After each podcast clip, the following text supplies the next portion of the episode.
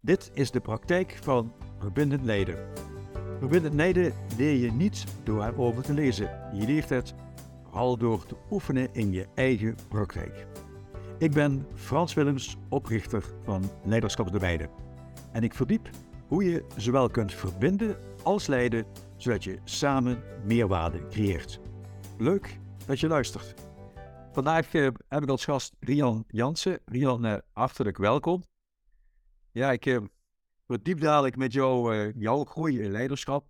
We kijken naar je context, naar je opdracht, naar wat je zelf daarin geleerd hebt. En uiteraard zijn we altijd weer heel benieuwd naar de praktische tip die je voor ons uh, in petto hebt. Ik zal je eerst even voorstellen.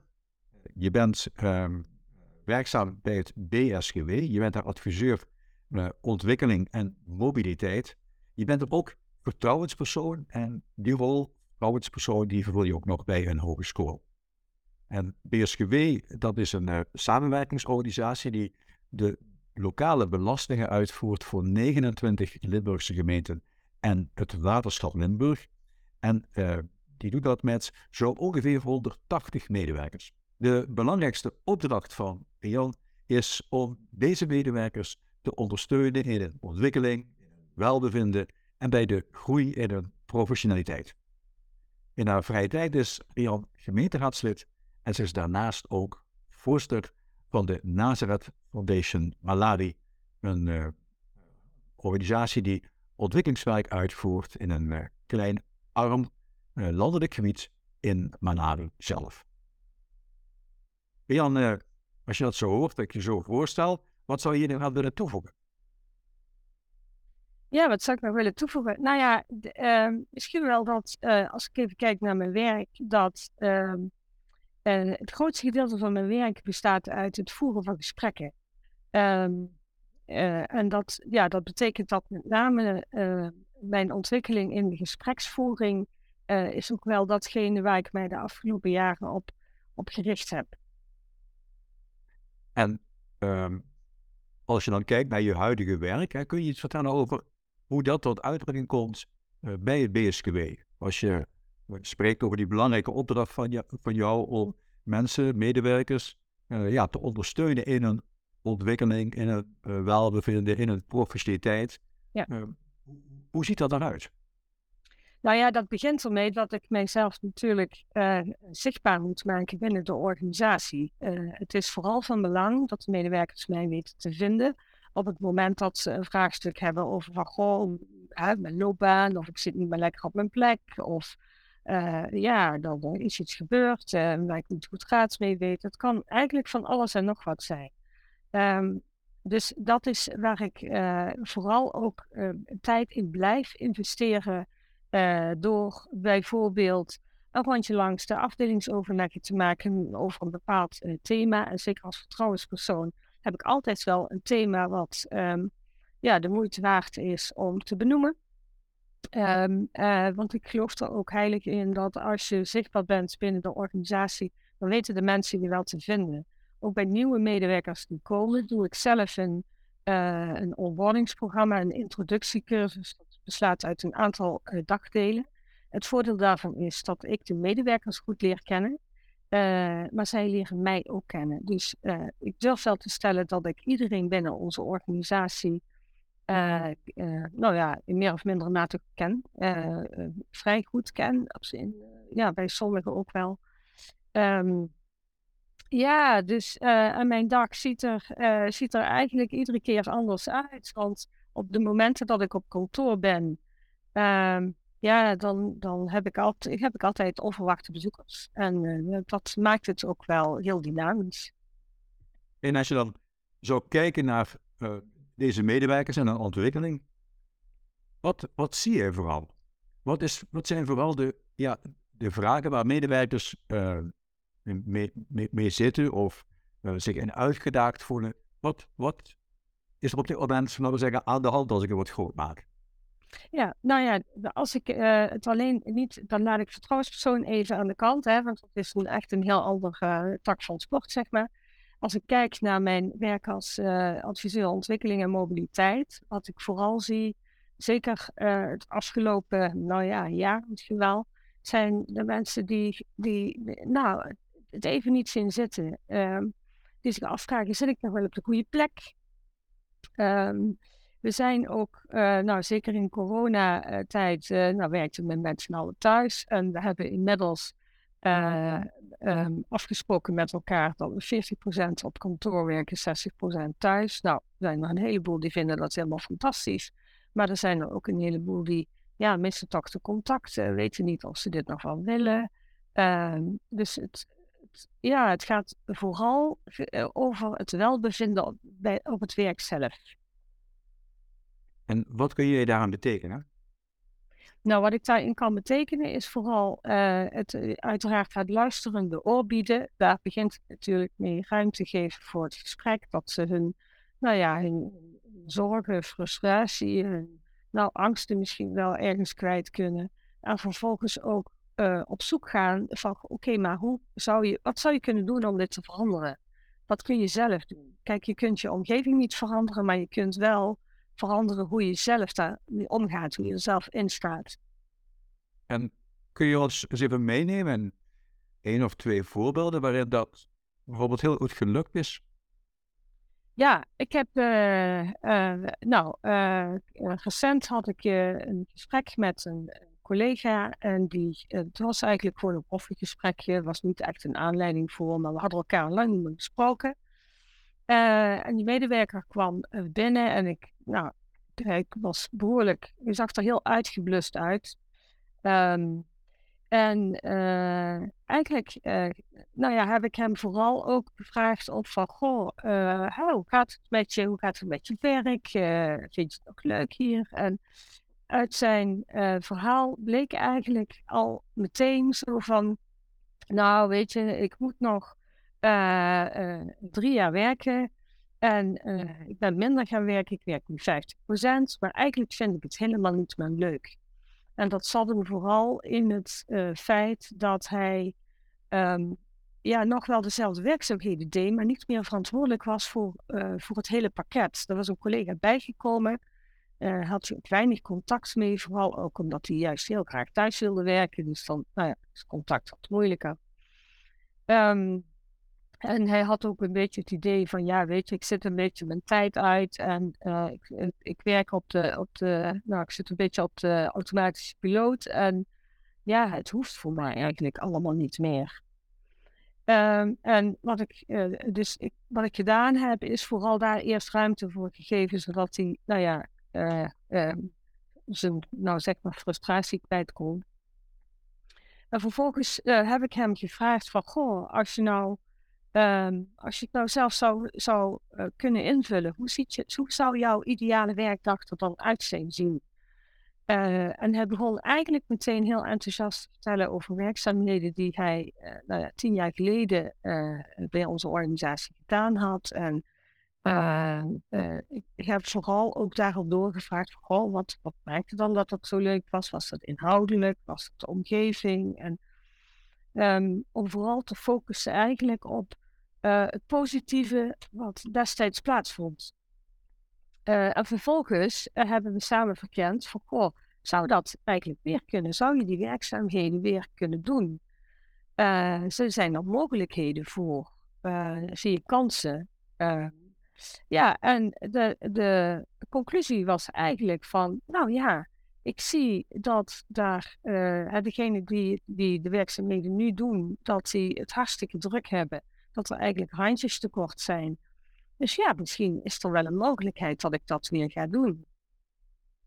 Uh, nou, het gesprek heeft nog wat voortgekabbeld over de ditjes en de datjes. En aan het eind van het gesprek vroeg ik hem van, goh, wat neem je nou mee uit dit gesprek? En hij gaf aan van, en ik zag hem helemaal opfleuren.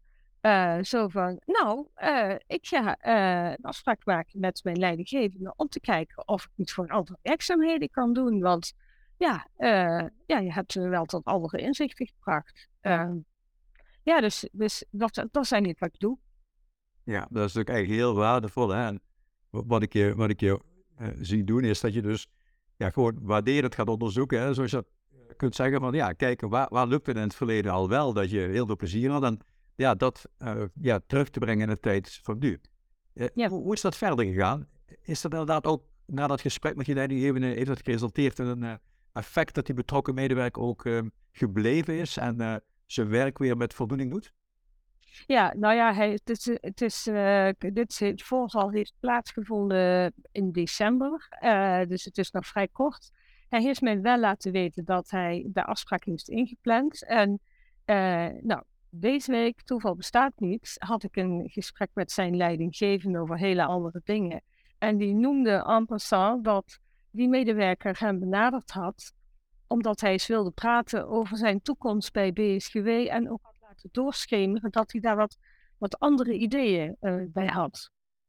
Um, en uh, dus ik vroeg ook aan die leidinggevende van, goh, hoe sta je erin? Hè? Zie, zie, je dat zitten? Sta je daar positief tegenover? En die had zoiets van, ja, ja eigenlijk wel. Als hij met, met uh, ja, iets goeds komt, is alleen maar mooi als we iemand kunnen helpen om op mooie manier, nou ja, tot aan de eindstreep te komen. Dus ik heb goede hoop dat daar iets moois uit gaat.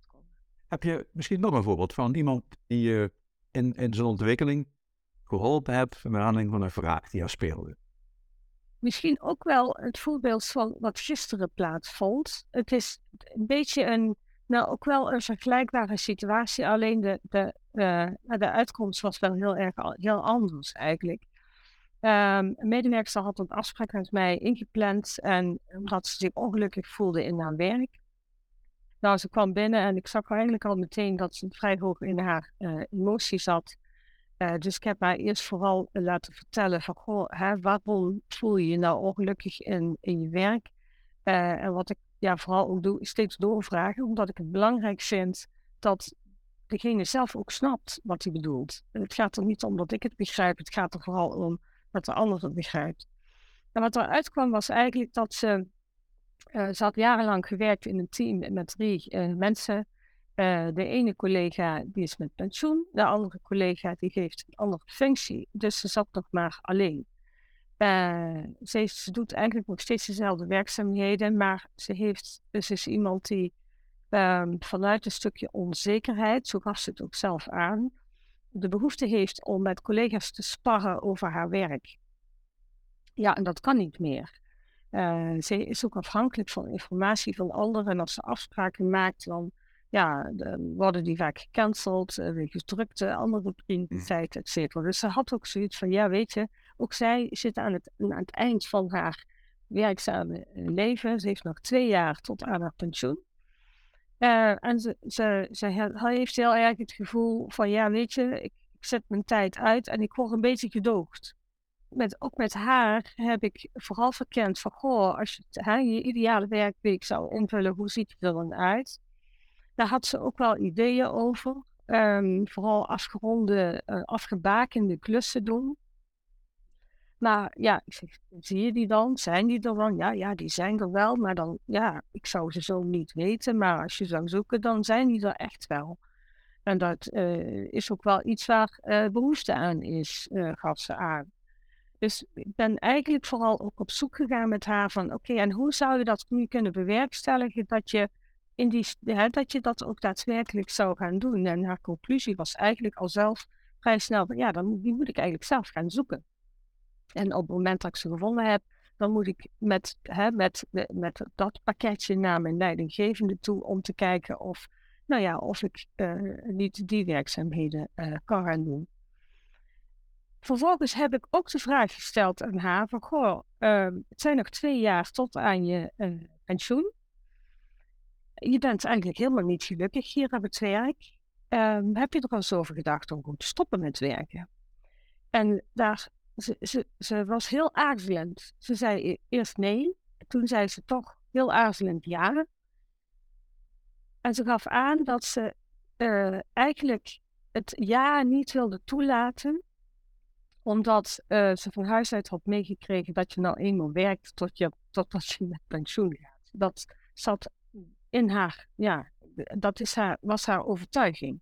Vervolgens ben ik gaan vragen van oké, ehm, als je nou zou moeten kiezen, je hebt uh, enerzijds uh, je werk waar je nu in zit en anderzijds geen werk, hè, je stopt, vrije tijd. Wat zou je dan kiezen? Nou ja, ik zou mijn werk kiezen. Oké, maar waarom zou je je werk kiezen? En ze gaf als antwoord van ja, omdat me dat regelmaat geeft, omdat ik dan contacten heb met anderen. en ik het gevoel heb dat ik, ja, dat ik, dat ik nog iets betekent. Zou je dat ook kunnen in je vrije tijd? Want blijkbaar zijn die drie elementen de reden waarom dat je naar kantoor komt.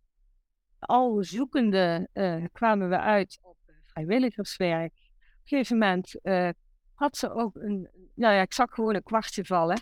Zo van, oh ja, mijn schoondochter, die doet dat eigenlijk ook. Die uh, doet één dag in de week, heeft hij gewoon ingepland om vrijwilligerswerk te doen. En die is er altijd heel enthousiast over en vindt dat leuk. En nou ja, dat was in ieder geval wel iets waar ze, uh, waar ze over gaat, gaat nadenken. Nou, dus zo zijn we eigenlijk. ja, en ik heb, zoals ik altijd doe, ook aan het eind de vraag gesteld: van goh, wat heeft je dit gesprek gebracht en, en hè, wat neem je mee? En daarin gaf ze elkaar van ja, ik heb wel hele andere inzichten gekregen. Dat zit op een heel ander denkspoor nu dan toen ik hier naar binnen kwam. Ehm, en daar was ze wel heel blij mee. Dus ze is ja, eigenlijk ook wel met heel veel vragen waar ze over na moet denken, maar ook wel een stukje opluchting de deur uitgegaan. Ja, ik, ik denk Rio, dat ik een aantal dingen hoor, hoor doen en zie doen. Dat, dat is zorgen dat mensen zichzelf ook begrijpen. Daar, daarin help je. Maar ik zie vooral ook dat je daarna ook vooral het speelveld openlegt. En dat doet ze in de richting van het positieve, naar kansen, naar waar het al gelukt is, om vrij open te kijken naar mogelijke alternatieve opties. En dat dat vervolgens er ook toe leidt dat mensen zelf aan de slag gaan. Je kon je ook, en ik zie ook het eigenaarschap uh, stimuleren. Wat is de beweging die je zelf daarin gemaakt hebt? Ehm, hoe ben jij hier gekomen? Welke beweging heb jij daarin gemaakt? Ja, nou, dan moet ik, eh, moet ik een aantal jaren terug. Uh, ik ben eigenlijk jarenlang afdelingshoofd geweest van de operationele afdeling. En ik heb op enig moment de switch gemaakt naar maar alleen maar bezighouden met de mens achter de medewerker. Dat heeft er wel toe geleid dat ik in eerste instantie de beweging heb moeten maken van altijd in de oplossende stand staan. Hè, want dat doe je als afdelingshoofd. naar naar de beweging van, ja weet je, de oplossing ligt niet bij mij, maar ligt bij die ander. Het gaat niet om mij, maar het gaat om de ander. Dat is eigenlijk de eerste beweging die ik gemaakt heb. En de beweging die ik uh, vooral uh, de het afgelopen jaar gemaakt heb, is vooral de beweging naar, uh, het gaat mij, niet om mij, maar om de ander, naar um, ruimte geven vanuit, ja, vanuit positiviteit. Um, ruimte geven voor het verhaal van de ander, ruimte geven voor de emotie die er meestal eigenlijk ook wel altijd in zit. Uh, en vooral ook ruimte geven om eens met een andere blik uh, naar je eigen situatie te kijken. Ja, dus je, je, je vertrok eigenlijk vanuit die managersrol waar je ja, in, in groot geworden bent en waarin je vooral ook de neiging had om ja, zelf met oplossingen te komen en te zorgen dat het gemanaged werd. Hè, zo, eh, vanuit jouw kant, dat jij dat regelde.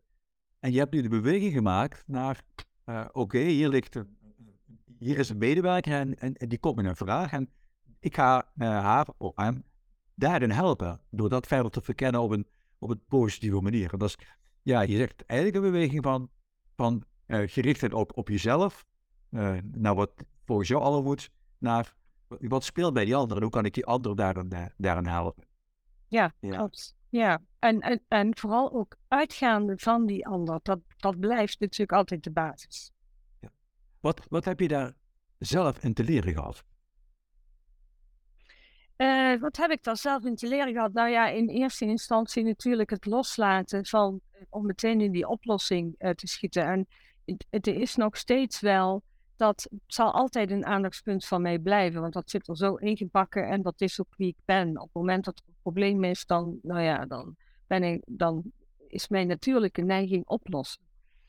Um, dus dat is sowieso een, een hele belangrijke voor mij geweest. Ja, en wat ik daar uh, de, de, de, ja, het, uh, de afgelopen jaar, ja, ik ben er heel hard nadenken hoe het afgelopen jaar daarin gegaan is, maar wat mij vooral helpt, is om steeds te reflecteren op oké, eh, hoe is het gesprek gegaan? Wat, hoe had ik het willen doen? En is dat, zo, uh, is dat ook op die manier uh, zo verlopen? En dan heb ik het niet over het resultaat, maar dan heb ik over hoe dat het gesprek, nou ja, de vragen die ik gesteld heb, heb ik genoeg ruimte gegeven? ben ik niet in die oplossing, oplossende stand geschoten? dus dat is en ik, ik denk ook dat dat eigenlijk altijd, nou ja, mij kennende doe ik dat over tien jaar nog zo. Dus en ik ben, ik ben er ook van overtuigd dat op het moment dat je steeds terugkijkt van hoe is een gesprek verlopen en wat is, ja, hoe heb je het gedaan? Niet zozeer wat is het resultaat, maar hoe is het gegaan? Um, ja, dat je daar alleen maar van kunt leren. Want een van de vragen die ik mezelf natuurlijk ook stel, dan is van, goh, is er iets wat, je, wat ik de volgende keer op een andere manier zou doen? Je hebt dus die reflectie, die helpt dan enorm om te zorgen dat je in ieder geval niet in die in de oude valkuil stapt vanzelf uh, te gaan oplossen. En dat je zo, ja. zo ruim mogelijk ook het, het speelveld met die medewerker verkent. Ja. ja. Wat zijn nu uh, bij jou obstakels die nog ja, die en toe verhinderen dat je ja, echt die, ja, die verkennende positieve houding aanneemt uh, waarbij je nog niet van tevoren ingevuld hebt? Ja, obstakels heb ik eigenlijk, uh, heb ik eigenlijk, ervaar ik eigenlijk niet. Heb ik ook niet, niet ervaren. Uh, en wat, ik, wat wel is gebeurd, is dat ik uh, het afgelopen jaar, nou jaren moet ik eigenlijk zeggen, op zoek ben geweest naar het antwoord op de vraag van, goh, wat doe ik nou waardoor blijkbaar in staat ben om dat juiste zetje te geven. Uh, dat is een vraag die me al heel, ja, echt al jarenlang bezighoudt. Uh, ik, ik, ik, roep ook soms van ja, ach weet je, ik doe maar wat. Nou ja, dat is natuurlijk niet zo. Maar dat is, ja, het is niet een obstakel, maar het is wel een, zo'n, zo'n stemmetje in mijn hoofd wat eigenlijk altijd bezig is van oké, en waarom is dat nou zo? Waarom is dat gesprek nou voor die ander zo positief, uh, ja, heeft dat positief uh, uitgepakt.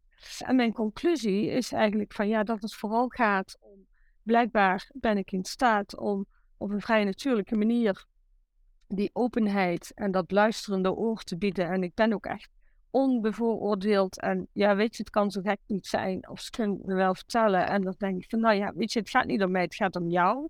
Dus dat zit erin. Daar hoef ik eigenlijk uh, nou ja, weinig moeite voor te doen, of geen moeite voor te doen. Uh, en uh, ik heb me ook erbij neergelegd dat ik me altijd die vraag zou stellen bij ieder gesprek van ja, wat is hier nou gebeurd? waarom is diegene nou met een goed gevoel de deur uitgegaan? Ja, ja en waar je nu aan zit te denken is dat, dat wat jij veel doet bij, in een gesprek met medewerkers, namelijk hen proberen te laten begrijpen hoe, hoe ze ja, eh, eh, ja, er zelf in zitten, je dat eigenlijk ook bij jezelf hebt gedaan. Hè? Zelf probeert te begrijpen, oké, wat is dat dan, welke bijdrage ik uh, daarin, uh, daarin lever? En ja, dat is denk ik een, uh, ja, het moment dat je dat doorziet, hè, geeft het natuurlijk ook heel veel rust en ontspanning om van daaruit weer ja, vooruit te gaan. Ja. Als je nu kijkt naar die afgelopen periode, wat, wat maakt jou vooral blij? Nou, wat mij blij maakt, is dat ik gewoon zie dat uh, de manier waarop ik, uh, nu ik, nu ik tot conclusie ben gekomen dat vooral die openheid, het, die positiviteit, maar ook de positieve energie die ik zelf meebreng, dat die, dat die, ja, dat dat effect heeft en dat het een positief effect heeft op de ander. Dat maakt mij super blij. Ja. Nu, ik denk dat het uh, tijd was om eens te kijken naar wat jij uh, voor tips voor ons hebt. Uh, om ons nog verder blij te maken met jouw verhaal. Wat, wat zou jouw praktische tips zijn op basis van wat je ons nu verteld hebt? Ja, mijn tip zou zijn: uh, focus niet op het resultaat, maar leg je focus op het gesprek zelf. Um, bedenk van tevoren hoe, hoe wil je zo'n gesprek aanvliegen. Wil je inderdaad het luisterende oor bieden? Wil je een ruimte geven? Wil je uh, gaan kijken naar de positieve elementen die, uh, die, die, nou ja, die er zijn? Als, als dat zo is, dan is dat waar je focus op moet liggen tijdens, ja, als je met zo'n gesprek bezig bent. En niet met het eventuele resultaat wat, uh, nou ja, wat je zou willen behalen of die ander zou willen behalen. Als je focust op het gesprek, dan komt dat resultaat vanzelf. Nee, dat is dus een, uh, een duiding dat je zegt, hé, let op. Uh, kijk niet naar, oké, wat wil ik nu precies bereiken? Uh, maar je kijkt naar, oké, ik bereid mij voor op, hoe ga ik het gesprek in? Ja, klopt. Want op het moment dat je uitgaat van het resultaat wat je wil bereiken, dan, dan, dan praat je daar naartoe. Dan ben je daarmee bezig. En dan verlies je eigenlijk de, nou ja, de ruime blik die je eigenlijk voor die ander moet hebben. En als ik dat nu wil doen en niet focussen op dat resultaat, maar juist uh, me focussen op hoe wil ik in het gesprek zijn, wat, ja, wat zijn dan concrete dingen die, die ik zou kunnen doen in die voorbereiding? Nou ja, in die voorbereiding uh, is het belangrijk dat je uh, zelf weet met welke mindset dat je zo'n gesprek ingaat. En je zou, je zou voor jezelf al een aantal vragen kunnen formuleren die juist die openheid en die positiviteit uh, in zich hebben. Dus dat helpt wel om, nou ja, eigenlijk als een, als een lijstje erbij te hebben. Nou, dankjewel, Rian. Ja, dat is wel een heel duidelijke praktische opdracht die we voor morgen of voor misschien al uh, kunnen oppakken. Focus niet op het resultaat, maar focus op hoe je het gesprek gaat voeren. En wat daar heel praktisch direct in kan helpen, is dat je van tevoren een aantal vragen formuleert die je eh, verkennend, waarderend uh, aan, de, aan de ander en je uh, collega in het gesprek kunt, kunt stellen. Nu, Rian, dank, dank je wel voor je verhaal. Je hebt aan ons laten zien hoe jij vanuit, vanuit jouw rol juist gesprekken gebruikt om bewegingen tot stand te brengen. Bewegingen bij, bij medewerkers. En je helpt hen door uh, waarderend te kijken, door te verkennen, om weer zelf opties te zien en stappen te kunnen zetten om uh, zelf aan de slag te gaan naar een toekomst die ze op dit moment nog, nog niet zo direct zien. Heel mooi hoe je ons laat zien ook dat dit allemaal gebeurt in gesprekken en dat het zoveel helpt om niet op het resultaat te focussen, maar op hoe je het gesprek gaat aanpakken. En jouw praktische tip die we mee om bij de voorbereiding van gesprekken bijvoorbeeld de verkennende, waarderende vragen die je hebt, om die alvast uh, op voorhand uh, voor jezelf te formuleren. Ja, en ik denk ook dat in deze wereld waarin alles zo snel verandert, dat reflectie, feedback en oefening, dat dat sleutelwoorden zijn en ja, met jouw verhaal laat je zien dat je dat uh, de volle toepast. Nogmaals, heel veel dank.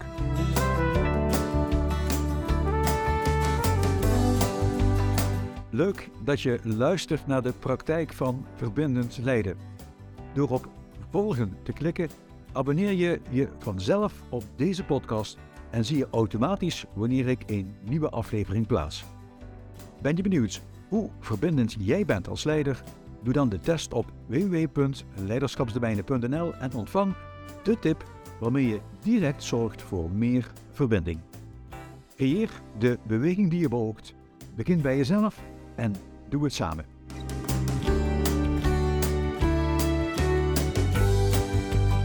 Ja, eigenlijk zegt Jan heel eenvoudig. Als je wilt verkennen, ja, ga dan niet al op voorhand je resultaat zelf bepalen. Maar ga echt open het gesprek in. Luister zonder zelf een oordeel te vormen. En stel vragen om zo die verkenning vorm te geven.